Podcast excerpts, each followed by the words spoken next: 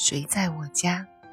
海灵格家庭系统排列第二章：男人和女人，家庭的基础。男女之间的性的吸引力是家庭主要的基础。男人追求女人，是因为他想追求本身所没有、所需要的东西；女人追求男人。同样是因为他想追求本身所缺乏的。男女双方是相辅相成的一对，相互设计对方的身份，完善对方。我们需要对方，对方也需要我们。我们要把自己本来的一切展示并给予对方，并且从对方那里接受我们需要的一切。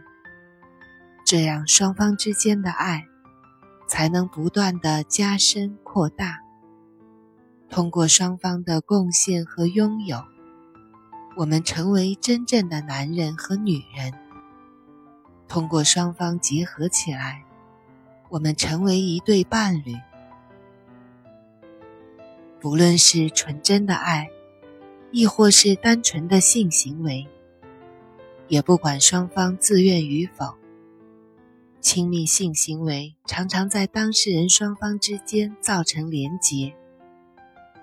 这个连结是指一些特殊的动力，它是在冥冥之中产生的，是生理行为本身发生之后的副产品，并不代表当事人的意愿或选择。这种情况，在一些强暴和乱伦的受害者身上。也常常可以看到，有些当事者会下意识地保护那些犯人，而且偶然发生的性意外也常常让当事人久久不能释怀。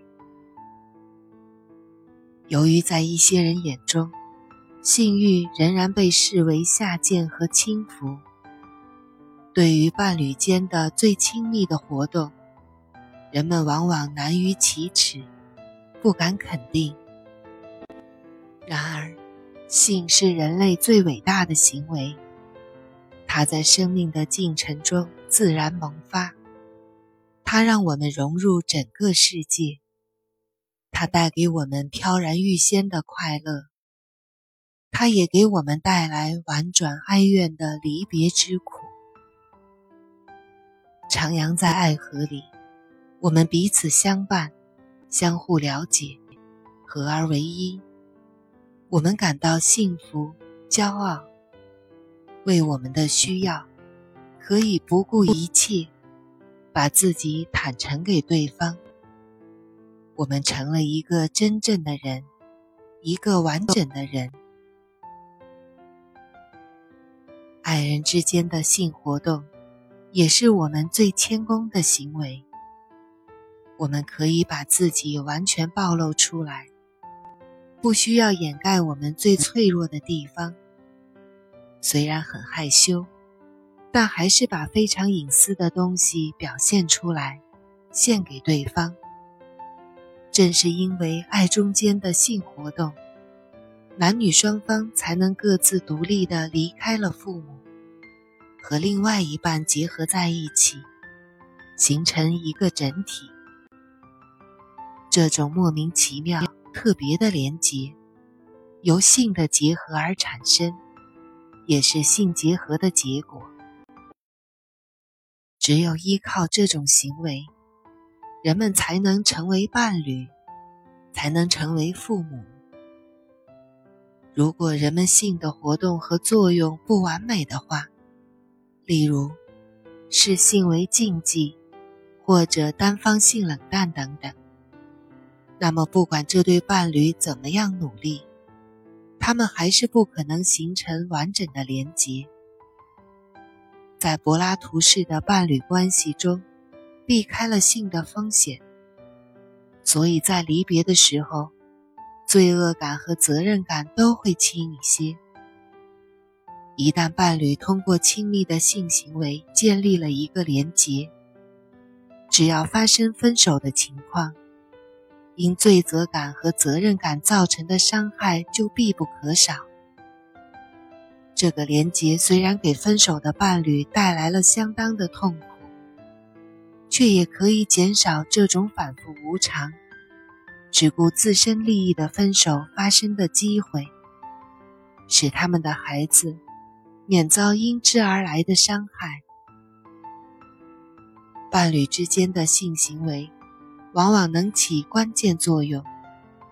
这样就会使肉体的作用比精神的作用强大，使肉体的动力超过了精神的动力。相对精神而言，人们也许会认为，肉欲只是把性当成生理的需要、愿望或渴望，从而贬低了肉体。性爱的价值远远比不上动机和道德。不过，在超出理性和道德极限时，理性和道德反而起到反面作用。肉体的欲望所产生的动力却仍然存在，仍然会摆脱理性的约束，成为生命的主要引擎。它接近生命的本质。持久的存在。诗歌，精神是理想，肉体是实际。有人说，肉体只是性欲本能的渴望，远没有理性道德高尚。当理性道德受到束缚，不能大展拳脚的时候。我们的勇气和智慧，全凭着原始的欲望。原始的欲望里，有精微的意义深藏。它的光芒，使合理的行为暗淡；它的动力，比理想愿望更强。它是生命的本质，自然悠长。我们都应知道。肉体支配愿望，肉体是实际的，精神只是理想。亨特·伯门特的附加说明：海灵格强调，生命意义的本质和原动力是针对以下两种认识：一是认为肉欲是羞耻的、见不得人的。甚至是有罪的。二是认为，性只是一种单纯的活动，和做父母没有什么关系。男女之间除了性别上的关联外，还背负着生理上生儿育女所必须的特殊使命。从这个意义上来说，男女之间彼此需求，互补而生。从而双方都达到完美无缺。如果下降到只是生物层面的雄性和雌性，那就大错特错了。在我们心理治疗的过程中，也可以看到，对性简单、错误估计的人，在现实生活的亲密关系中，往往四处碰壁，困难重重。所以，海灵格所说的男女之间的性爱，并不排除其他形式的爱和性关系。他所强调的是由之而来的、自然而然的父母身份。非传统的家庭在现实生活中越来越多，有些没有小孩，或不想要小孩，有的单身。也有男女同性恋家庭。